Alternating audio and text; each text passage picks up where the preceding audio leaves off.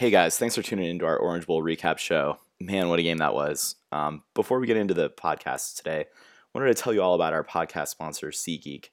They're a ticket marketplace for buying and selling event tickets online. When you look for a game or concert, SeatGeek instantly searches dozens of sites online to bring you the best seats at the lowest prices. They have tickets for all types of events at nationwide venues, including Clemson basketball home games up at the Well in Greenville, and even the national championship game in Glendale, Arizona. Um, and as a, a listener of the podcast, they're offering you a $20 rebate on your first ticket purchase when you set up an account.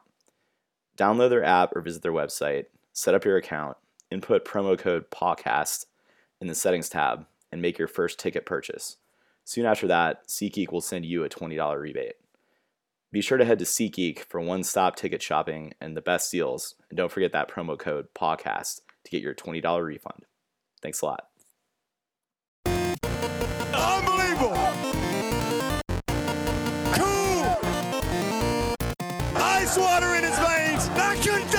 The in Death Valley, South Carolina, baby. Guys going down, guys stepping up. That's what all about. And they say we can't do it. What they say now. Welcome back to the Clemson Podcast. Today is Sunday, January 3rd. It's 2016. Clemson didn't lose a game in 2015. We're playing for our first title in 35 years. Four and five star recruits are signing up in droves, and life is great. Uh, we're happy to be back here on the podcast. This is our Orange Bowl recap show. We'll be touching on the Alabama National Championship game matchup for sure in this show. Um, we'll also cover some recruiting news, and since it's been a while, we'll catch up on Clemson hoops. But this one's really about savoring this victory over Oklahoma. Um, later on in the week, we'll also do a, a, dedicated preview show for the national championship game, and look ahead. Looking ahead to the off season, um, we'll, we'll probably move this po- this podcast more of a biweekly affair, um, where we touch on football recruiting and news that comes up, and keep track of other action going on within the world of Clemson sports. Um, but for now, you know, make sure you're subscribed um, on your podcast platform of choice and make sure you're following us on Twitter and, and on our Facebook page because we post on both of those pretty frequently. Um, so, fellas, before we get started here, Ben, what are we drinking today? Mimosas, because they're orange. Fair enough. Um, I think it's early enough on a Sunday. Beer was probably not too appetizing, especially coming off of uh, a New Year's Eve. Um, I wouldn't call it a hangover effect, um, but yeah, mimosas. I, I would call vitamins. it a hangover. I would say it was a two day hangover, but it was like it was the best hangover ever. Yeah, I don't know about you guys, but New Year's Eve night was very rough for me considering how early our game was. Um, I'm proud of myself for making it through it, um, but couldn't be happier. I think the adrenaline from the game carried me through. I was thinking that if you live on the East Coast, that was probably the best way to start off. You know, ending at around seven o'clock, eight o'clock, and you go into the night, you're feeling good, festive. However, on the West Coast, it ended around four o'clock, and that was tough. And we celebrated for a little while before we dispersed, and then only had a few hours before we had to get to our New Year's Eve party. So, you know what? Who cares at the end of the day? Battle through it. All the pain and suffering that we went through on Friday was worth it for what happened the day before. Let me ask you guys, maybe Cody, what what are some of your initial takeaways, or like maybe throw yourself five years in the future, looking back on this game and this win, what are you gonna remember? I, think, I just remember it being so joyous during the second half, um, us establishing ourselves. Um, I'll remember the Christian Wilkins catch, uh, and, and the kind of the after uh, after the game celebration. But um, honestly, unfortunately, I'm not saying this game will be diminished by the national championship game, but I, I think ultimately it'll we, we win the national championship championship game, and it's it's great, or we lose it. Now the Oklahoma game is forgotten. Yeah, but I'm I'm super confident in this team. They've given us every reason to be confident in them all year. Um, it's probably the only Clemson team I can remember in my lifetime that I felt so confident about in, in, winning a football game, and I fully expect us to do it against Alabama. Listen, this game, I, I totally agree with you, Cody. It's hard to to imagine what the next win is going to be like, um, but this one was just so special. I mean about going into the fourth quarter, I was about the time when you knew the game was over, especially after that second interception. I was hugging Clemson fans I knew, Clemson fans I didn't know, uh, random people who weren't Clemson fans that I didn't know. As long as they looked like they weren't going to punch me, I was giving everybody hugs. Um, that was such a beautiful moment. Um, and, and one, we've talked about this. cherish these things. Um, this is not something, you know, we're not Alabama, at least not yet. We don't expect these things year in and year out. Maybe moving forward we do, but this is the first time. This is the beginning of it, so I'm going to cherish this one because it's going to mean more to me than I think anything else. Just this experience and going through it and going through it with all our Clemson uh, friends and family out here on the West Coast. It's been an awesome, awesome ride. Right. So starting off, looking at the game, um, Oklahoma came out opening drive. I don't know how many yards. I guess it was 75 yards, and, and looked pretty good. Got the help, the benefit of that that 15 yard penalty, which was complete, you know, bogus, where it went out of bounds. It was more than three yards out of bounds. Anyway, I think that really helped them to sustain the drive. But um, but other than that, I mean, they look really balanced coming in. They look fresh, and it, it was when it, I guess let me ask you guys when we were down seven to nothing or I mean, was it like a shot to the gut, or was it like, oh, no. oh well, we can overcome this? I, I always felt like we were in control, like I have in every single game all year. Even in the few times we've been behind all season, I felt like we had this game. But, but even after that first drive, yeah, you, I wasn't too worried? worried because it was still the first drive of the game. They had the benefit of that penalty. And when did the sideline interfer- interference call come? That wasn't on the first drive, was it? Yeah, it was. It was. Was it that and then the bad? Oh no, no, no, not, not the sideline interference, but the the pass interference. The pass interference, right? And then there was the sideline, whatever was, you call it. That was later in the first half. Okay, well, anyways, two bogus calls, but yeah, they had the benefit of that bad PI call that was three, five yards out of bounds. It was definitely uncatchable. So take that into consideration. Every team has their first one or two series scripted. Those things can happen. Hadn't seen us on offense yet, so no, I wasn't wasn't worried the least. I think too we had deferred the kickoff, so the fact that they came down and scored on us in their first possession, we've seen that before. Like Boston College had a lead on us to start the game um, I I wanted to see before I started worrying a series from our offense, and um, we we didn't score points, or maybe we got a field goal on our first our first drive, but um, ultimately we were moving the ball, we were spreading the ball around, we were um, indeed getting getting the running game going, and we converted on a third down through through the air. So. Um, no, I don't. I don't think early on I was I was too concerned at all. Even when they continued to, to get a lead, um, in, in the first or in the second quarter when they regained the lead um, on us, you know, that wasn't anything I was too worried about. We squandered we squandered things in the red zone. I think there was some bad red zone play calling early on in the game where we could have pulled away really early, and I felt like it was shocking at halftime for them to have the lead because I felt like we played so much better than them all across the board. And that's really where, in some of the post game articles I read, where it was when that happens, your game can go one of two ways. Either those those missed opportunities will come back to bite the, the team that, that left them on the table if the other team can figure out how to kind of level the playing field in the second half. Or the world can right itself and the team that was missing its opportunities would actually cash in on those and keep dominating in the trenches. And that's actually what we saw. Um, that third quarter was probably our best quarter all season in terms of production on both sides of the ball. We um, blinked them in the second half. They put up a goose egg in the second half. This this high scoring offense, the one that was the hottest offense coming into the playoffs, they put up zero in the second half. Yeah, it was it was in the trenches, and I think if you look at the, the first half, and the, or the first play of the game on uh, you know on defense where we got got back sacked uh, Baker Mayfield. Uh, I mean that was we were just yelling and screaming, and that was more of a um, kind of a peek into what what was to come. And then after that, obviously they marched down methodically down the field and scored the touchdown. But I guess that one play alone let me know that hey, if we can get that level of penetration with just four, then we can be successful. And it took really till like the second quarter, third half before we were getting constant penetration into the backfield. But it, it came, and there was one point in the game where, and this was on offense, where Dabo yells in the trenches, in, in the trenches. They did a close up on him, and that's that's exactly what it came down to. We beat them up in the trenches. The turning point in this program is when Dabo focused on winning the games in the trenches as opposed to just bringing in these high profile um, athletes um, on offense, right? Because yeah, we, we could put up big numbers and score big with our wide receivers and quarterback position and running backs um, early on, but we weren't winning a lot of the games back in the the, the late uh, you know 2000s around 2010, you know the beginning of Dabo's tenure. Um, so we did bring this focus on winning the game in the trenches on both sides of the ball. And you're seeing that start to pay off right now because we can go toe to toe with anybody. We've seen that in LSU, and Georgia, and Auburn, and Ohio State, and these teams we have beaten in big games. We beat them in the trenches, and that gives me all the faith in the world going into the Alabama game. Well, it's kind of a, a nice contrast there between Oklahoma, who I think is a bit weak in the trenches. Even defensively, there was all this talk of how good they were. Charles Tapper, Charles Walker, you know, he got he was injured, didn't play, but I don't think that they didn't match up with us, and it wasn't even close. Now we go into the not not just a team that's really good in the trenches, but maybe historically good in Alabama. So very interesting change of pace. I think we can compete with them, but I mean that's still something to keep an eye out.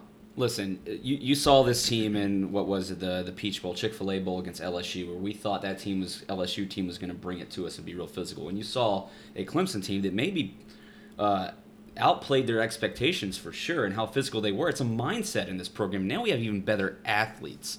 So again, I think we can line up toe to toe with Alabama. Alabama is hanging on uh, to this kind of antiquated style of winning, and yes, they're still successful in the SEC, but they're focused on defense. Well, what Clemson is bringing to the table now is a balance on both offense and defense. We have a really strong defense. For two years in a row, we had the number one and the number one, seven defense in the country, and one of the top offenses in the country. So we're doing it on both sides of the ball, and that's not something Alabama can say they're doing. I think what we're seeing this season is Clemson continue. I think this is our tenth game in a row, putting up over 500 yards offense.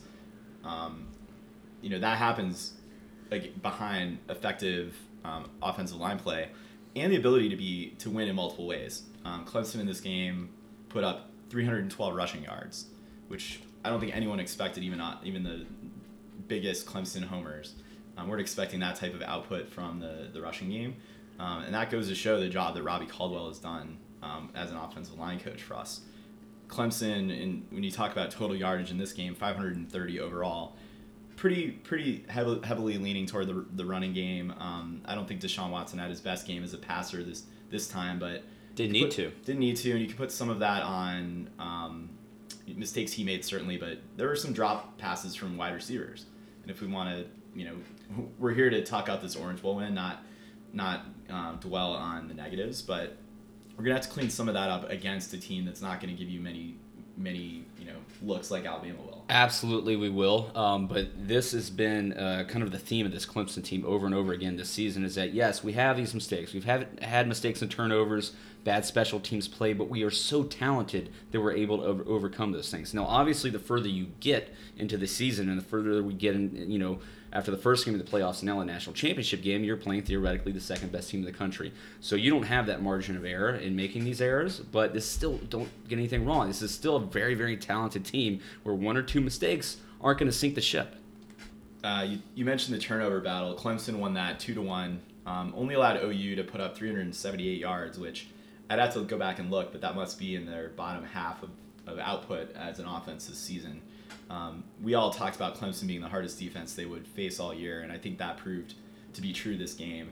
Uh, what's really remarkable about that, though, is that we did this with Shaq Lawson going down. He played the first play of the game. He was, uh, I think he did get that sack, Cody, on the very first play from scrimmage. He sat the rest of that series, uh, came back into the game um, later on, and ultimately had a kind of a coverage sack against Baker Mayfield, got him down at about the two yard line. And I think that's where he um, injured his his MCL, and that held him out for the rest of the game. The fact that Austin Bryant was able to come in and do what he did, um, Ben, I think you, you have the stats pulled up here. You know that that speaks to the depth and the coaching of this team and developing um, their their players and continuing to be able to replace these guys when they go down. Um, also, talent of, of recruiting and but it's it's the depth that we worried about coming into the season, especially along the defensive line. Now, fortunately, on the offensive line, we've been able to stay healthy for the most part. The defensive line, the young guys, Christian Wilkins, Austin Bryant, have really stepped up. And you know, Austin Bryant, listen, his stats weren't fantastic this game. I think he had four tackles and credited with half a sack but he didn't make big mistakes. He was solid, and he let Kevin Dodd. I mean, Kevin Dodd took over. That was the big thing. Austin Bryant did what he had to do, and then Kevin Dodd was the guy who had a huge impact as a defensive end. And we said that going into the game too, that the the strong side, like Baker Mayfield's right side, was was where he was going to look when things broke down in the pocket. Um, and Dodd did an incredible job, not even setting the edge, but collapsing that side of the pocket throughout the game. So he definitely gets one of my my defensive game. There was constant sure. pressure. We've talked about all this uh, this all year long, especially the defense started to get tired at some point during the seasons. We didn't think we were getting enough pressure out of our front four. Well, boy, they brought it this game. They disrupted Baker Mayfield's time. And listen, Mayfield's going to be Mayfield, but he didn't. His scrambling wasn't there this game. He had negative 15 yards rushing. Like we limited that. That was not a factor. Yeah, well, and I will, I will say, I think Baker Mayfield was fantastic. I think he did a great job given the amount of pressure and stress we were putting on him. We were collapsing the pocket almost every single play, particularly in the second half. So he did scramble, didn't get a lot of positive yard yardage. a few plays he did extend, but he did a great job of locking in on his, on his receivers. Ultimately, though, I think what that disruption did, it took away from their run game. You know what they what they so strongly believe was going to be the X factor getting Samaje Perine, Joe Mixon to really establish the run game. They're not going to be able to stop us. They couldn't do that. I think 67 yards on the game. It, yeah, it, was unbelievable. Mixon only had I don't know, four yards or something like that. He was you know non-existent. Perine had uh, 58 yards. Uh, we held him under four yards of carry. Um, and that's huge. And the beautiful thing was we were physical with these guys. Like our linebackers, uh, Boulware and Goodson did a damn good job of just hitting them and knocking them down. Like they weren't bowling us over. I think Perine had one gain of like 18 yards or something like that. Other than that, they weren't making big plays on us from the running game. And I'm sorry, make no mistake. I agree. Baker Mayfield, you know, good for him. I love his story, kind of, I guess, but I got kind of tired of hearing about him. He's no Deshaun Watson. And anybody that had him in the same breath as Deshaun Watson as Heisman, I'm sorry, is sorely mistaken. They're not they're not seeing the same guy. Right. I, I think, you know, two different. Deshaun Watson showed his adaptability and having to move away from the pass uh, and, and really rely on the run. Where, and I'll, I'll, I'll, give it to Baker Mayfield. I think he, he showed that he was Heisman worthy this year and probably, uh, you know. He's a, got guts. A top candidate for next year. Yeah, because, I mean, constantly um, escaping the pocket, having to go after, uh, ha- having to look downfield. I mean, we did a number to him, and he did such a great job hitting Sterling Shepard. Uh, I think Dede Westbrook on, on some of those kind of broken plays. So I'll give it to him. tight end too, and when things broke down, and yeah, he had good vision down the field. Um, just not enough. He didn't make enough plays though to put well, up points and figure out this offense. Not to mention defense. five interceptions coming into the year or into this game. He had two in this game. Again, shout out to our linebackers with Boulware and Goodson with those interceptions big turning points in this game on defense. Right, and I, I think what was so weird, or kind of, I don't know, it was just odd about those interceptions was Mayfield was just constantly scrambling in the second half, making making plays downfield, and then you know so accurate. Then all of a sudden, like two balls just right to the wide, right to the linebackers, where they you know, you know more or less just right into their hands. But what was what was I guess odd about it was um, was that he was so accurate before. I guess just constant pressure. That's what it does to you. Exactly. And and when we start to take away their run game and you're having to throw it over and over again, I mean that's you know that's going to happen. Law of averages, right? Eventually he's going to start throwing interceptions. I felt I think we both felt better. Tully, you called a Boulware interception right before it happened. Like the more he was having to throw the ball in that game, they couldn't run the ball. It was inevitable. It was going to happen. We are going to figure out that offense and what they were trying to do. And again, two key turning points in this game. So let's talk about it. One of the probably the biggest turning point, maybe I, I think maybe a, the turning point was bound to happen the way we are wearing them down. But in the second half, or I'm sorry, the second quarter, that play to Christian Wilkins, which it was it was seven to three at the time. You know, we, we couldn't have a sustained drive. Uh, I think we are around like their 40, and you know that was what a gutsy what a gutsy call by Dabo Swinney. I'll, I'll say even at the time, I, I think it was almost just a, a, bad call, but it worked out. So well, well yeah, it, it's a bad call if it doesn't work, right? But think think about the mental aspect. I mean, there's so many different uh, layers of the decision to do this. One, we were in a pretty good position on the field. Two, to, to, to have Teasdall redeem himself. I mean, if you don't think that's not a part of it, like he totally redeemed himself on that one. Three, having Christian Wilkins catch that ball and tiptoe down the sideline, nobody's expecting him to do that. But the biggest thing was, you look into this play, I'm almost certain Teasdall had the option in that rug- rugby style punt. He can make the decision. If Wilkins is not wide open, you kick the ball, I, so I, you have an out. Teasdall, I, mean, I think he showed about his decision making. If there's an, even an ounce of like a chance of it he's happening, done. he's going to take it. Yeah. He had a month to correct that. You know what? He's he's he's fifty percent. He's batting five hundred. Okay, and this time it really worked out. It hasn't hurt us yet. Could, has a lot of assists to give you. I think the reason that I believe this was not the wrong call ultimately was it showed the amount of faith Dabo had in the defense at that point to it was it was around the 40 yard line oklahoma's own 40 we turn the ball over there. We do give our defense a short field but we're, we're used to working with that all year. Um, we've turned the ball over more often than we would we would like on offense and this defense has responded to that and, and done okay. Um, i feel like we could have we could have weathered um, not getting that play but the emotional lift that that brought on the sideline and throughout the whole team you know, boosting Teasdall up, getting War Daddy that ball, etc you know, I think it was it was a calculated risk, and you know, super glad it paid off because I think that that ultimately pushed the momentum way in our favor. So that was part of it though, but at the same time, like they still took the lead at the half. For me, the biggest turning point in the game was in the third quarter, that turnover on downs that we had turned them over on downs. The defense made that huge stop, and then we came back and scored a touchdown to go up 30 to 17. I think at that point you started to see it happen. Now I am a little disappointed that we immediately had the interception. I think that was Goodson's interception. After that, we weren't able to capitalize and go down and score again. But ultimately, that turnover downs, that sequence of turnover on downs, and then the touchdown was absolutely huge. Yeah, you mentioned after that Goodson interception, we missed the field goal there. That was at Greg Huegel's kind of career long we didn't need to have those three points. Would have been nice. I was a little bit, you know, concerned at that point, but didn't ultimately bite us. So many points in the game where they could have kind of shifted the tide a little bit. That was one of them. That fourth and one. If they if they go there or if they, if they um, convert that, they have a chance to score. And yeah, that was I think in, in the bar we were we roared so loud, I, probably the loudest of the, in the entire game because I think once we had that uh, once we stopped them there, we knew that they were done and we especially after we went down and scored, went up 30-17. I mean, it was we kind of didn't want to let ourselves believe that it was over yet because there was still a lot of you know a lot of time left. We're only up by you know two scores, up by 13 points, and we've seen this Clemson team kind of not be able to finish off games uh, this season and let teams come back. Louisville, Notre Dame, to name a few.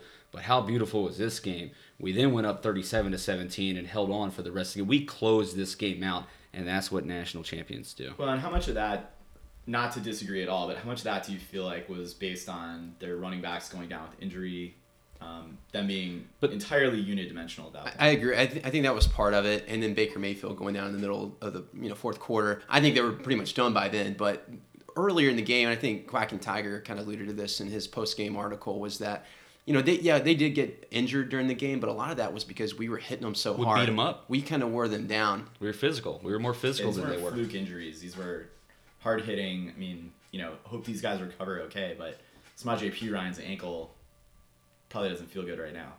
Um, and Mixon went out with a concussion, I believe, and I, I think Mayfield did too. So, um, yeah, you know, you never want to hit with the intent of knocking these guys out of games, but well, but that speaks to repetitive to and, stress. Right? And in the Big Twelve, those guys, and you know, kind of the softer, you know, the defenses that are designed to, uh, to stop the spread offense, they can't take the beating that Perine and Mixon can throw at you. So they end up wearing down their opponents. The exact opposite happened in this game. Uh, quite literally, because they, like you said, they both were injured, but a, a lot of that had to do with the fact that we're hitting them in the backfield, hitting them hard.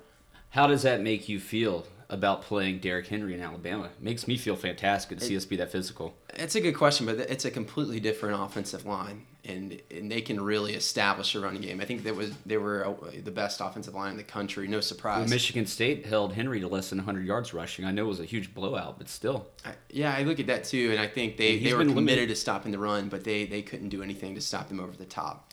Well, but we can, and that I think that's the difference in our defense versus Michigan State's and what we're going to see. And also, and, and one thing that I thought was a key coming in into this game against Oklahoma, and which will also be a key playing Alabama, was how much our offense was able to help out our defense. We controlled the time of possession. We had 10 more minutes of possession on offense than Oklahoma did. That's keeping our defense off the field, keeping them rested. We only had one turnover, and really for the most part, that was inconsequential because that was at the end of the first half, so it didn't put our defense in a bad situation. And they sustained drives. Yeah. Uh, Teasdall did better punting and, and, flipping the field. He was over right around 40 yard average a punt. So all these th- things combined, we're not as deep as we were on defense last year, but we're extremely talented. And if our offense can help us out by scoring points, moving the ball, sustaining drives, and flipping field position when needed – that's all our defense needs to be great. I, well, I think this game showed too that uh, three weeks of preparation and I think some very very much needed rest. I think that you saw a level of energy. You know, I, I think, I think the guys were uh, for one. Uh, injured, uh, they needed some some recovery time, but also just the magnitude of the game, the trash talking. They were going to come up a little bit fired up. I expect the same in the national championship. But giving our coaches three weeks, giving the, the team some rest, I think uh, we saw a, a, new team, a, a, a rejuvenated team. Uh, I, kind of looked at the national championship game and I wonder you, you don't have a letdown emotionally, but I wonder if they can get back up to that same level after I think maybe reaching the pinnacle against Oklahoma. What do you guys think? I think it keeps going. We're starting to hear trash talk again from Alabama. I mean, how about that trash talking from Oklahoma? Do you think at this point that you're going to intimidate Clemson? Because the Clemson Tiger football team has shown that you can't. Go ask the the coaches of the last three teams who have tried to trash talk against us um, in Syracuse, uh, Miami, and South Carolina, and how how has that gone for them? I mean, well. Two of those coaches don't have jobs. One's uh, well, three of them don't. One's making uh, shirtless cameos in TV commercials right now. Well, Ben, you're, you're kind of our resident uh, homer, sunshine pumper. What about you, Tully? Do you think we can get back up for this game? Yeah, I do. I mean, it's it's the national championship game. If you can't, what's going on? Do you have a pulse? Like, I, I, I definitely think so. My concern would be the amount of time for preparation. But the good part is, you know, the, the mad scientist Nick Saban also doesn't. He now only has ten days to prepare for Clemson, um, versus the three plus weeks he had for Michigan State. So yeah, I'm not worried about our team's motivation levels um, in terms of you know you're asking more about rest and preparedness that kind of thing. In that case, you know, yeah, this Oklahoma game probably took some out of our defense, but we weren't huffing and puffing down the down the stretch. You know, Ben talked about time of possession. They were on the field 25 minutes. Um, the fourth quarter, definitely, we're still playing hard, but I don't think this was too big of a grinded out game for the defense either. No, I mean uh, they were kept off the field. I mean for a lot of the game, and when they were on the field, they showed us that they were well rested. Um, and, and, so it's not only like the three weeks or whatever we had off, but we also have longer than a normal uh, week between games here. So there's a little bit more rest built into it, which I think will be hugely beneficial. Um, one so, one area I wanted to ask you guys are concerned. Um, Oklahoma did manage to put up over 300 yards passing in this game um, on our secondary. You know, I haven't I haven't looked at how much of that was were deep balls versus just you know grinding out drives over the middle. I think it was a good combination of both, and that's what Oklahoma does. Are we worried about 300 yards to Oklahoma in this game, or do you I, think that's the function of the scoreboard? I think I think it's a function of Baker Mayfield. I mean, I, have rewatched the second half like twice. And the guy was incredible. I mean, yeah, we, we were able to ultimately stop him in the end. I don't think Jake Coker from Alabama can can you know kind of replicate that type of effort. He just doesn't have the talent. Well, the pundits think he can though. They're they're talking him up after that mission against Sparty. He, he did, and, and I think they're kind of an all or nothing. They use the they ground and pound with uh, with Derrick Henry, and then kind of just make you stop them on the run. Then they, they you know stretch it downfield with Calvin uh, Calvin Ridley, which uh, we have we have better cornerbacks. Granted, they have good cornerbacks as well, but we have a better I guess overall secondary than Michigan State and can and can stop them. Um, that's what gives me hope there. But ultimately, if they if we can't stop the run, then we're in trouble. But uh, I mean, are you not confident that we can stop the run? I mean, Derrick Henry has been limited in certain games this year, and Michigan State just did that to them. We just stopped Perine and Mixon again. We stopped Perine again for a second year. Yeah, he had over 100 yards rushing last year, but most of that came late in the game. Our, our, our, defense is standing up to this. I, I know it comes down to the offensive line play. I know Alabama's offensive line is going to be a bigger challenge. Well, think about it like like Perine and and Derrick Henry interchangeable. It's it's all it's completely the the offensive line. I think put Perine on on Alabama, he probably wins the Heisman Trophy. That's how interchangeable those two guys can be. So you're not you're not talking about stopping Henry. You're, you're stopping the offensive line. I'd be much more worried if Alabama had Christian McCaffrey back there than I am about Derrick Henry. I agree. I, same for Dalvin Cook. Yeah. Yeah, exactly. I don't see. I mean, Derrick Henry does get better as games go on, and I don't want to downplay his speed and athleticism, but those other guys are freakish athletes. And, and the part of the reason he does get better as games goes on because Alabama's defense is so good, they keep other offenses off the field, so they put opposing defenses on the field more, and they get worn down. The same way that we got worn down against Georgia last year. We had the number one defense in the country, and Georgia ended up running all over us and Gurley at the end of the game because our offense couldn't do anything. They couldn't move the ball, and the defense was constantly on the field. Again, that was our number one defense from last year. So that's part of what Alabama's going to do. The thing is, this year we have a much, much better offense. Again, it's all about having the offense help the defense. Go out there, sustain drives, keep those guys, you know, avoid the three and outs, keep them rested. The two things combined, it's what makes us a great team. And it's easier, a little easier said than done. I think a lot of the game will once again fall on Deshaun Watson's shoulders because he's. It's not just him as a passer and his accuracy that we rely on so much. It's it's him to add an added layer, of, uh, an added dimension, if you will, uh, with his ability to run can he establish that? Because if we're just giving handoffs to Gallman and thinking we're going to establish a run game, it's not going to happen. Uh, Alabama's defensive uh, front seven is historically good. They'll, they'll stop him just the way that they stop Michigan State. However, if Deshaun Watson can dissect their defense, get into a zone read, make some plays, that opens up an, an entirely different dimension for, for Clemson. You saw it with Ole Miss, the way that Chad Kelly was able to to wear them down. Um, I think over the last what few years, guys like Johnny Manziel have get, has given their defense trouble. new defense, maybe even better defense than those uh, than past years, but same concepts. So is this a situation? Uh, you know, we've seen uh, Elliott and Scott. You know, been have been committed to the run game this year, and even if it's not working early on, they'll they'll stick to it. Something Chad Morris would had not historically done, and it eventually became successful um, over the course of a game and as we started to wear them down. However, in the Boston College game, they seemed to go into that with a game plan of listen, we're facing a really good defense in Boston College. We don't think we'll be as successful uh, in the running game, so we're going to commit to passing this game. Do you think uh, going into the Alabama game that's going to be something similar that we see? You got to make them respect the pass. You got to spread them out. And if you can't do that, I mean, nothing else can be established. The general way of thinking is establish the run first. I don't know if that's possible. I, th- I really think Alabama's front seven is that good. So you got to let them know that we're going to spread you out. We're going to we're going to open it up with Deshaun's arm, and then and then establish the run. But do we have to? Does Deshaun have to be successful running for the offense to, to move the ball down the field? Yeah, absolutely. I think zone reads, uh, some play action on the passes. But do we or see when that things break down, being able to scramble and still gain Right. yards and move the chains? But we do we see establishing the running game meaning something different when we're talking about Wayne Gallman versus um, Deshaun Watson? I mean, is establishing the running game meaning, meaning means that Gallman gets going to, or is that something completely separate from what De- Deshaun Watson being able to scramble? I think what you, maybe what you mean, Cody, is if they have to respect either the hand it off to Wayne Gallman so you can get play action going, or a zone read where Deshaun can choose to run or pull it down and pass it. Um, you know, either way, I think what you're trying to do is keep their safeties coming up toward the line so that you can get those one-on-one or even mismatches downfield. Um, just to get you know the Hunter Renfrow's, Germone Hoppers, and Charone Peakes going.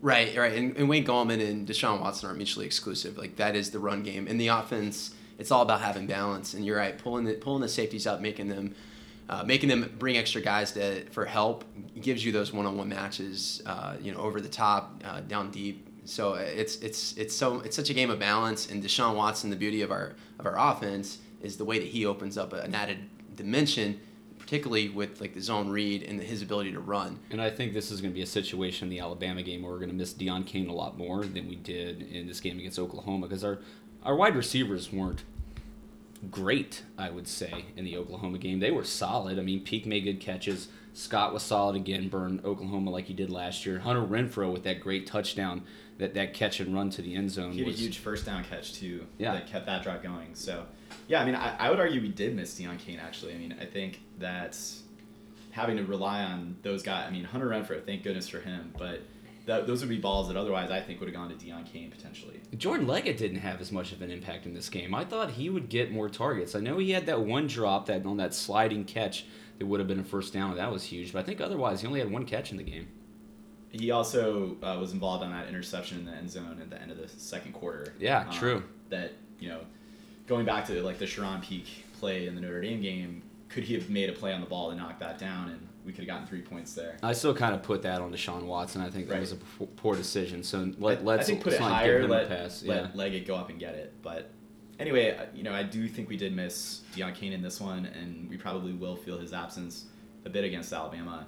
Uh, we didn't see much of Germone Hopper in this game, but I think that's that's based on the role that Hunter Renfrow played and the fact that he was Yeah. effective early on catching passes. The bigger surprise to me is that we didn't see more of Ray Ray McCloud now that he's healthy. He only got a couple of touches in this game too. I don't know if uh, this is due in part to the coaches maybe not being completely comfortable with him and trusting him not to, uh, to have a turnover, uh, really turning the ball over. Mainly is, is my concern because we didn't see him back there on uh, uh, returning kickoffs either. I think it was Fuller and Artavis Scott. Right. Well, they did have a few plays to, to him. One being like that tricker, uh, trick play, kind of right after the the trick play from to, to Wilkins. So I think there is a, somewhat of a, a commitment to go into Ray Ray, and I think against Alabama it will, it'll be the same. But it's like you said, it's going to be on the outside. Um, he had a chance to make a guy miss, and if he makes a guy miss, he, he probably goes for for 10 or or, 12, or 15 yards. But you got to make that first guy miss, Keep and unfortunately, he was un- unable to do And that. And if we're just running and grinding the ball and we don't need it, keep it in your back pocket for that one last game, right? Yeah, I, I think you saw them going away from almost all the wide receivers in the second half. It was it looked like uh, Auburn's offense when they had Nick Marshall and Tre Mason uh, a few years ago, they, where they didn't you know didn't really have much of a pass attack. They're like, we're just going to beat you on the ground. They had a good offensive line and, and two very capable runners. Gra- That's what we did in the second half. Ground and pound, baby. How nice is it to see Clemson with such a dominating rushing game? a dominating defense, and still has the best quarterback in the country too. I mean, all those things combined, we're a hard-nosed football team that is very athletic and can score. Let me ask you guys: Did you think that our play calling was was sharp in this game, or what what might you have changed maybe throughout the tenor of the game? We got a little cute for me. Again, I mentioned um, some curious red zone calls. Uh, I, think when we're doing a certain thing well to move the ball down the field, um, that maybe we need to move away from some of these trick plays. Just just keep doing what you're doing. Um, yeah, totally behind the fake punt, but other than that, uh, the red zone calling was questionable for me. But other than that, the way they stuck to the run game and and, and really you know pushed that all game long, I thought that was great. I think I, I think Scott and Elliott for the most part have done a great job all year long. Yeah, you're right. The first half they were they were cute. I think what it, it showed was hey, we had a game plan coming in, kind of like Chad Morris used to have a game plan coming in, but you got to be able to adjust, make those halftime adjustments, and they did just that. They, and they completely did a 180 from thinking, hey, we're gonna have to be dynamic and we're gonna have to have all these cute plays and, and you know this trickeration. You know, granted it, it worked again with the Christian Wilkins, but that was a Dabo Swinney call. They went completely away from that and said, "Hey, you we real I mean, you can't stop our run game. You can't stop Deshaun Watson and Wayne Gallman in our offensive front." So they just beat them to death with it. So it was, a, you know, moved almost completely away from the pass game, only as as kind of as needed. And uh, I think that just shows a level of like what's whatever the uh, the word is for lack of stubbornness, which we saw a little bit during Chad Morris era. And it's like, hey, we're Humility. Be, humility, great. I was going to say flexibility, but humility. there you go. Flexibility, adaptability, whatever the case, that shows uh, great promise. And you know, ultimately, our, our team can beat you in a number of ways. You got to be able to respond. So let me throw you a curveball, a little off uh, subject topic here, but given what we saw out of Scott and Elliott in the bowl game last year, and the, what how we've uh, been able to see them evolve and adapt throughout games this year, do you think they could have done a lot better with Cole Stoudt last year and this football team than Chad Morris ultimately did? I think Cole Stoudt. Um, that's a tough one. Probably yes. We saw what they on- did in the Russell Athletic Bowl, right? Against Oklahoma, forty to That, six. that was with a healthy Cole Stoudt though. True, Um, and I think that was that was not uh, that was underplayed kind of all season was the Right. fact that Cole Stoudt was not healthy for most of the time. my concern now is if I'm a Big 12 um, team, I, I'd, I'd think about these guys as a head coach potentially, showing what they've done against Oklahoma a couple years in a row. I say that mostly in jest, but I feel like they've they've shown what Chad Morris did not, which is an ability to adapt in game. Um, he changed the culture of the offense at Clemson, and we will be forever indebted to him for that. He also brought us Deshaun Watson, so. Um, Thank you, Coach Morris. Indeed. Um, but I, yeah, I can't say enough good things about what these two have done this season. And I, I wonder if you're going to start seeing teams go more to the two headed monster offensive coordinator. Having um, the coach like Coach Elliott up in the press or up in the coaching box, and then having Coach Scott down in the field. Um, th- I'd love to read more or learn more about their dynamic in game and what they do. I'm sure a lot of that secret sauce we'll never hear about, but yeah, it's it's working. That's for sure maybe to wrap up talking about this Oklahoma game, I think another area that I thought was exceeded my expectations was actually our kicking game and our, our punting game, um, both with what Andy Teasdall was able to do from a yardage standpoint, but on kickoffs. Um, we had Greg Huegel come in. Greg the leg. Greg Huegel, Ammon Lakip, we all know, was suspended second time. He's effectively dismissed from the team. Um, we were worried. We were like, th- that might even be, Ben and I were texting about this, that might even be a bigger miss in this game than Deion Kane.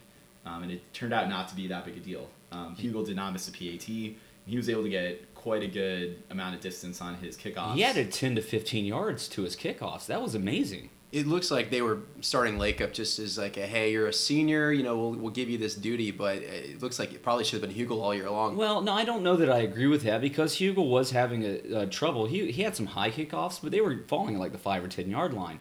When that first ball, when we kicked off, like that was the thing with the coin toss. Like I thought when we won that that there's no way we should have did, to defer to the second half because I thought we should have taken the ball and tried to go down the field because I didn't have confidence in our kicking game. I didn't think Huegel could kick it that way. He kicked it out damn near the back of the end zone. Yeah, I, th- I think it, it, you know less so the kicking, but more so we knew what we could do to them on defense. I think that that really said a lot. Which But if you start off with with how Huegel had kicked off previously, kicking it short of the goal line, and how bad our kick coverage had been all year long, there's another storyline. Our kick coverage was great Right. in this game. Absolutely. Um, well, Dabo actually worked with the special teams uh, over, over the last few weeks. Yeah, you should do that more often. And here's a name we haven't said the entire podcast: Sterling Shepard.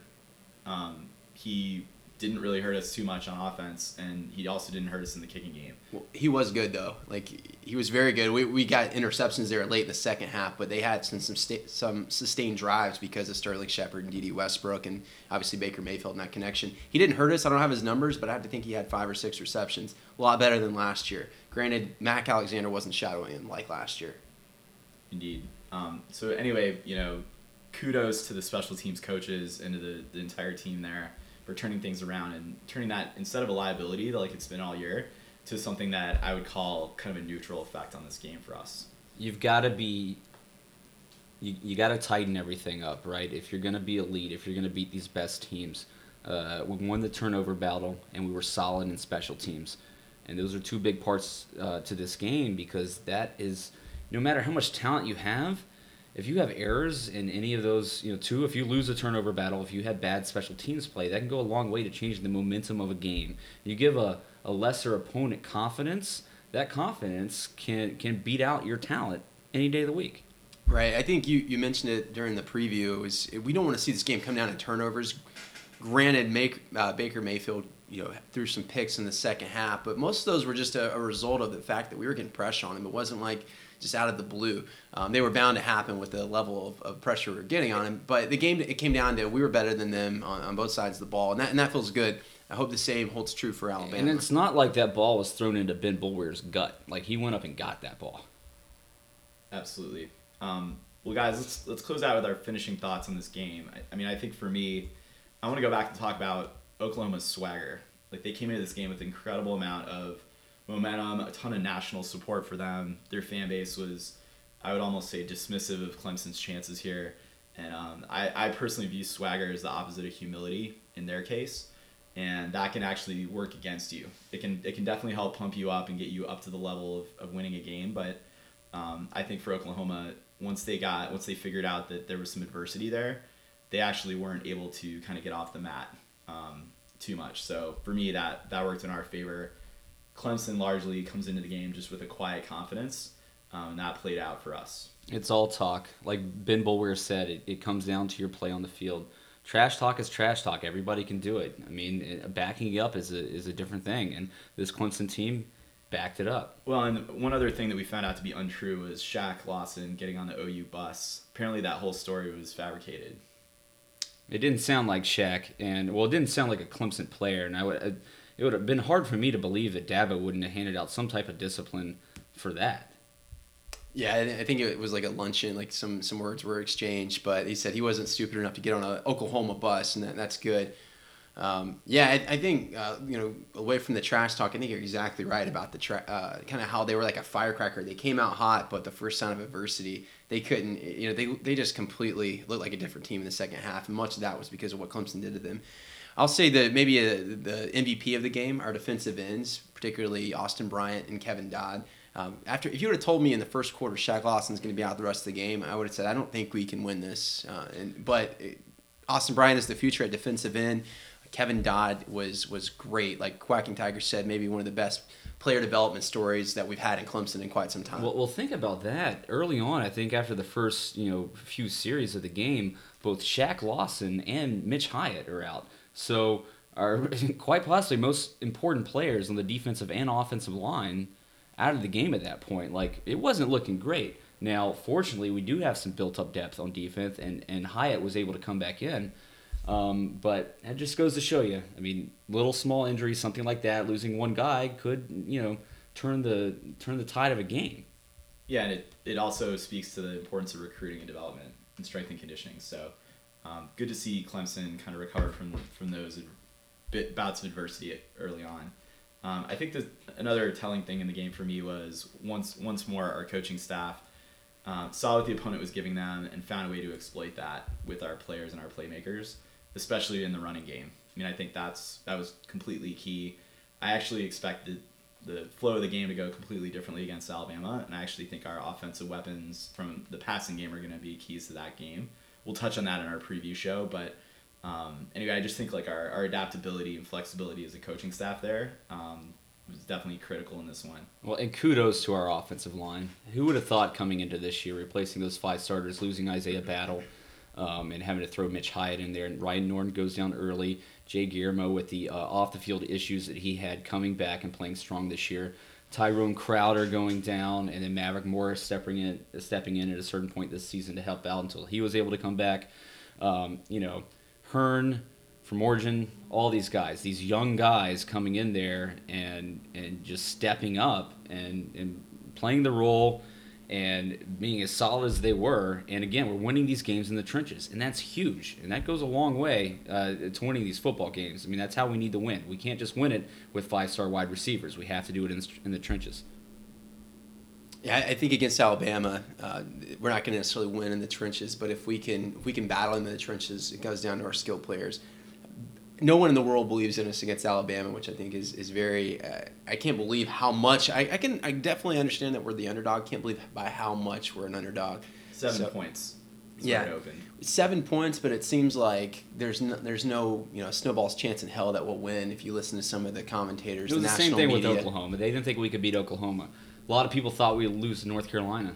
Well, you heard a lot of. I, I, I like Oklahoma in this game. Uh, I think it's going to be a close game, but I like Oklahoma in this game. I heard that so much, meaning I don't know who to choose, um, so I'm going to go with the bigger brand, Oklahoma, because I don't I don't put a lot of focus into these ACC homework. teams. Right. Right. I think in the case of Alabama, it's like I, I you know Alabama's going to win this game. I don't necessarily see it being close. I think it's to a, a different level. Uh, Vegas reflects that in seven points versus four. So anyway, uh, we'll, we'll be previewing that later. Um, but just keep an eye on that. I, you look down ESPN, uh, you see a lot of Alabama centric articles and, and, and, columns and videos where they're talking about what does Alabama need to do to win this game. Not like what is Clemson going to do to maybe win this game, but what does Alabama have to do? Are you surprised by that though at all? It's all about mo- making money, but yeah, I am a little bit surprised. I, I am. Doesn't surprise me in the least. I fully expect ESPN and the whole, you know, the media contingent to be fully behind Alabama. I mean, that's that's their moneymaker. That that's that's the storyline. Alabama, the team that's won how many ever national Yankees. championships? Yeah, exactly. They're the Yankees, and uh, Nick Saban is Joe Torre. I think I think yeah, they're they're trying to create a narrative. yeah, they're, they're trying to create a narrative, and I think what what brings what gives the most compelling storyline of this matchup is the Yankees winning. You know, like they're they're fourth in a row, they're third in a row, like they did in the '90s. So I, I could definitely see that. It's all about money, and you know, some guys in, up in a uh, in their suits up in a you know a high rise are, are talking about this at ESPN, and that's what they're going with. But it, it's still surprising because I just think there's so much good storyline, good meat, meaty stuff with Clemson. In the preview show, we talked about how the Skip Baylesses, the Colin Cowherds, and the you know the guys that really don't study college football, they were picking OU. Vegas, they go the way that they think the public's gonna gonna pick. Um, but in the, the college football and the brand, the bigger course, brand, which is predicated on the brand. Um, but college football, you know, savants or people who are studying this sport were on Clemson's side. I'm gonna I'm gonna be watching them. I'm gonna be watching, you know, people that objectively look at these games um, and know this sport inside and out and know what Clemson's capable of and have been covering this team. Where are they going to pick? Well, I would say they were more like 50-50. The, the, the sure. guys that were, yeah, like you said, the ones that research it every day, not the guys that have just, uh, you know, flip through the Sports Center uh, scores like Colin Cowherd. Uh, like Herb Herbstreit. I mean, look at the whole ESPN uh, cast. I think everyone but uh, maybe Desmond Howard had that's right. Clemson and, and it's fine with the guys that know if they're 50-50 because listen, Oklahoma did have a really good offense and they were really hot and they did have the best defense in the Big 12. So we can't sweep that under the rug and say that's not a thing. Um, but yeah, absolutely. But at the same time, listen, listen, we've been the underdog all year long. We're not used to having a target on our back and we kind of have it now. Uh, for, even when we should have it, we don't. Still, nobody's giving us respect. But this team has showed that they've played well as the underdog and very well as the number one team in the country. And yeah, we are the one, number one team in the country. So how could we possibly be the underdog? But um, the spread that that right there indicates. So um, I personally think the spread should be much closer to a field goal on a neutral site with the way we've been playing.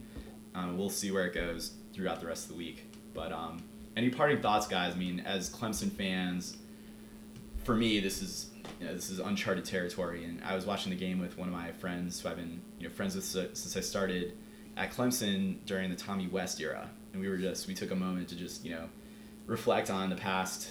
I don't want to mention how many years it's been, but a long time of not getting to this level and always having a ton of what ifs, and it's it's awesome. It's incredible. So thank you to the team and the staff for getting us this far, and let's go get one more. Yeah, listen, I've waited for this as long as I can remember. Um, you know, my earliest memories of Clemson football, and I think my first game in the early '90s. Um, I remember DeChane Cameron uh, at quarterback, and for some odd reason, I can only remember other than that, like the kickers, uh, Nelson Welch and Chris Gardocki.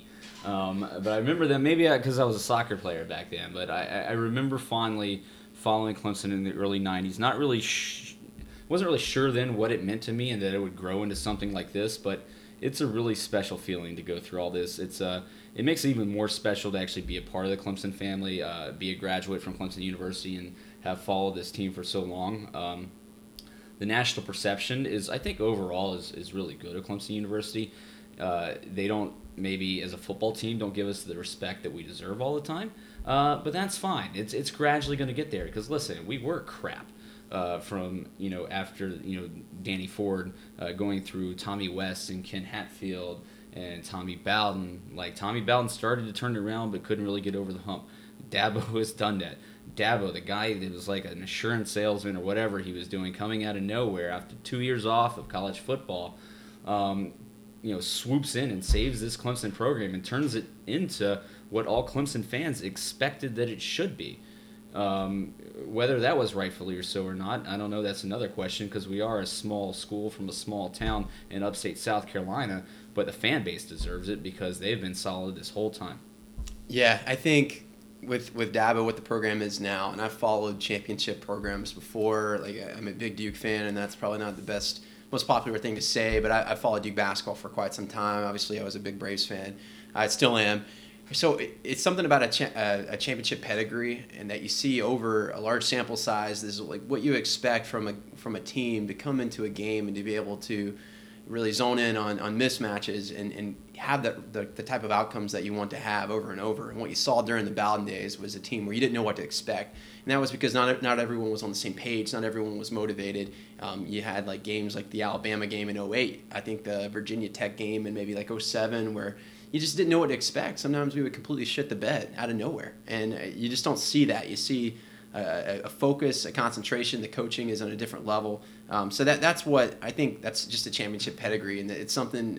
If, if you've, you've experienced it, you know, under Coach K, yeah, you see it with, with Duke all the time. Uh, the same with with Saban in Alabama, and it's just good to be there. It's a different mindset. Dabo knows how to build a program, and he has proved that. He knows how to get the right assistants in there. He knows how to recruit the quality players. Um, and hey, guys, he might just know how to coach a little bit of football. Well, yeah, once again, um, stay tuned later on in the week. We will be previewing the national championship game and all things Alabama. Um, hit us up on Twitter or in the Shaking the Southland comments if you um, have any specific questions that you'd like us to address. Um, now, I want to shift. You, you, know, we've talked, guys, about recruiting, and we've definitely had a, a great, I would say, last month um, of the recruiting season here. Um, but that's something that you know we're here because because of what's come before in in classes of recent past. We had an incredible amount of con- contributors this year that were true freshmen. Um, none bigger probably than Christian Wilkins and Mitch Hyatt. Um, but certainly, you know, Deon Cain did his part this season, so we thank him for that. Um, but I think things are looking really bright for 2016. And just yesterday, um, during the Under Armour All American game, um, five star linebacker Rashawn, or he's going by Shaq, Shaq Smith, um, committed to Clemson. He had decommitted actually earlier in the year, um, but we, regained his commitment. He seems to be fully locked in. He actually um, he's going to be enrolling early, and he signed up for his financial aid. So I feel like that's pretty much you know a done deal there. Um, so great news. It's kind of we're not done yet, and that's teeing up you know a tremendous class for next season. Anyone else, Cody, that you're tracking might be you know either already a five star or, or tracking in that direction. Well, th- there's been some, uh, I guess, talk of Rashan Gary, defensive tackle. He is the number one player in the class. We saw it in the Under Under uh, Armour All American game. He was the best player on the on the field. Uh, he's he. We have secured an official visit from him. I think we'll know more after that visit. It's hard to say to put um, kind of a odds on it right now. I would say he's a heavy Michigan lean, and until we get him again on campus, uh, I, I, don't see the, the likelihood there. Uh, I will say, you know, Tre Lamar, our other linebacker commit, showed out at the Under Armour game um, maybe making a, a, a, claim to be a five star, uh, at least by rivals. Getting Rashawn Shaq Smith it, commitment is just uh, absolutely huge. Two two linebackers that that uh, QT said have Uh, not a lot of overlapping uh, type like skill set. Um, just very unique um, and, and good, and things that we need. Uh, some things that we've we've really lacked this year in terms of athleticism uh, at the linebacker position in depth. So th- those those are two huge commits. Um, and then still on the board is, is Diondre Overton and John Simpson. It looks like Overton, wide receiver, big target that we need. He's, he's all but you know going to Clemson. He might the silent commit might already be in. Uh, and then John Simpson, offensive lineman, guy that's been on our board for a long time. Really need that commitment. Uh, it looks like he's a little bit fading, uh, not so much of a Clemson lean anymore. But to follow up on a really good offensive line class from 2015, it would really secure that and give us four really solid guys Yeah, uh, in this class. Yeah, I think it would be great to get another one. I think uh, Sean Pollard's our only four star right now to go along with the three stars and uh, Chandler Reeves and uh, Tremayne Anchrum. It would be great to get Simpson to shore that up. Cody, let me ask you this. Um, you know, this was always going to be kind of a limited recruiting class this year. Um, we have some guys kind of fall off. I think you know Lakip's gone, but he's a senior, suspended from the team. McCullough, we don't. He's not going to be back.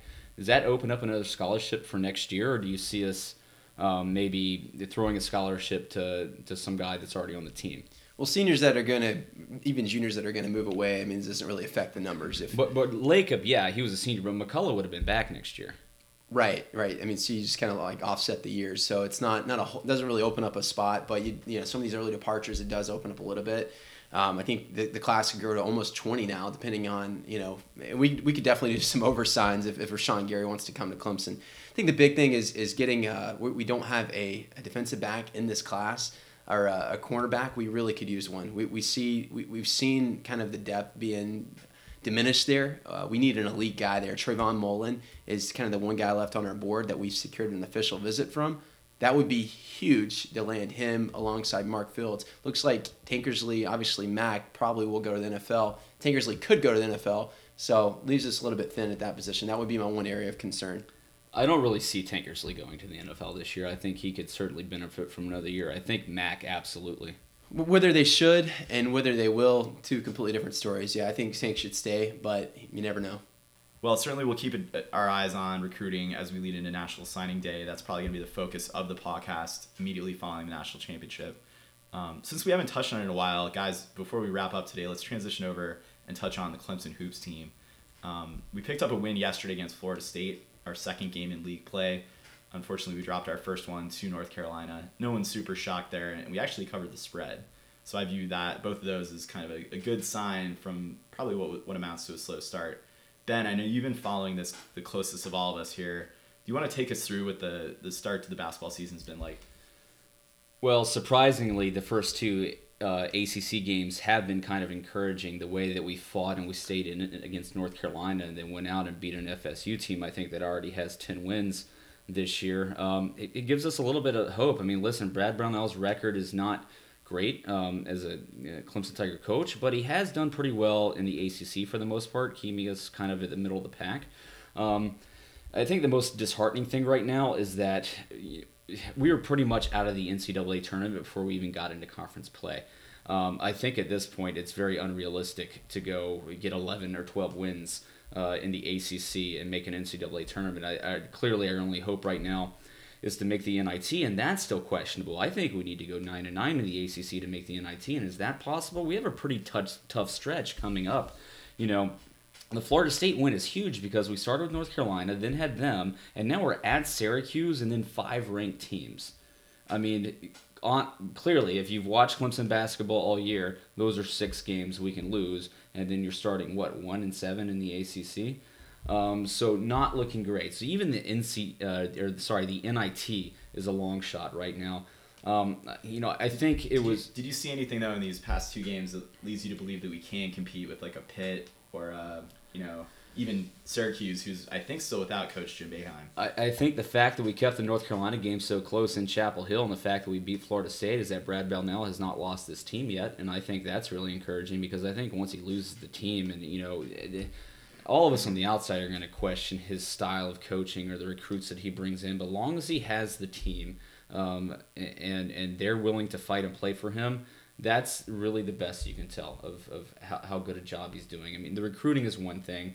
Um, we can talk about that, about how he doesn't necessarily go out and recruit just shooters. He wants guys that can defend and stuff like that. Well, I'm not sure Roper or DeVoe are really doing much of that. And Roper even is a very uh, on and off shooter. DeVoe really hasn't developed into anything. Um, I think the biggest disappointment for me so far is we had that stretch against three SEC teams in Bama, South Carolina, and Georgia, where we went 0 and 3. We needed to win at least one of those, if not two. And I think this team, I honestly think they're talented enough to do that. But part of it is, I don't think we've seen a lot of progression from a lot of players. Nnoko hasn't really seemed to gotten any better to me. Uh, Sidy Djitte has been kind of a surprise because he has gotten a lot better. His shooting percentage is actually pretty phenomenal this year, and his effort is really good. Uh, Donte Grantham ugh, had high hopes for this guy. I hate to make this comparison, but again, talking about this lack of development, uh, I worry that he could be our next Milton Jennings. I know he didn't come in as a McDonald's All American five star, but and, and and I think he is better than Milton Jennings. I think he's played better than Milton Jennings, but you know he's settling on that outside shot. He's not getting inside it. And again, it goes to the development of of the offensive uh, uh, talents of these guys. We're just not seeing it. And on top of that, a lot of guys are leaving the program. Listen, I'm, I'm a big fan of Brownell. I really am. I, I was really hoping for him to do well here. But listen, he went to the NCAA tournament his first year, but that was with Oliver Purnell's guys. Then he went 16 and 15, 13 and 18, 23 and 13, but that was with KJ McDaniels. That was that one star player. Then back to 16 and 15 last year, and now so far this year we're what eight and six. So it's not looking bright for him. I think as long as he doesn't lose the team this year um, and we don't have a total collapse that he definitely gets next year. But I think if if either of those things happen, that the guys just seem not willing to play for him, because listen, they got to be back next year and willing to play for him too, right? Um, or if there's not some total collapse, um, you know, he's definitely back. But if if either of those two things happen, I think you got to seriously consider just eating the rest of his contract and getting rid of him. It's a pretty substantial buyout. I mean, certainly if you look at the totality of the athletic program revenue is going to be coming in heavy after that Orange Bowl and national championship berth. Um, so maybe we are willing to make a move like that at the Dan Rad level. Um, I was going to ask though, I mean, in terms of both development and w- losing the games that we had to have, um, to what degree do you think there might be a lack of a clear leader on this team? I think Blossom gains a leader. Um, I think we lost a big leader last year in uh, Rod Hall uh, Avery Holmes coming in and playing. I think his offense is better, but he's he's still not that leader point guard on the court. You know, him and Roper kind of uh, trading off minutes, splitting minutes there as the point guard position. I think Grantham, I think it was smart of Brownell to get him in there last year and play him as much as he did as a freshman to let him develop into a leader over his four year tenure at Clemson. And, and again, Blossomgame has played great this year. But outside of Blossom and Grantham and Holmes, who have pretty good shooting percentages, nobody else can shoot the ball on this team. And, and what we were hoping to rely on with an inside uh, presence in Nnoko, he, he still hasn't really done a lot for me this year. And the fact that Sidy Djitte has just uh, come in there and take so much playing time for him uh, from him and even start as much as he has. Now, I do agree Sidy has played a lot better this year, but still, again, that's no development out of Nnoko over the past few years. Makes sense. Um, any any immediate games you're going to be looking at in the next couple weeks that are must watch?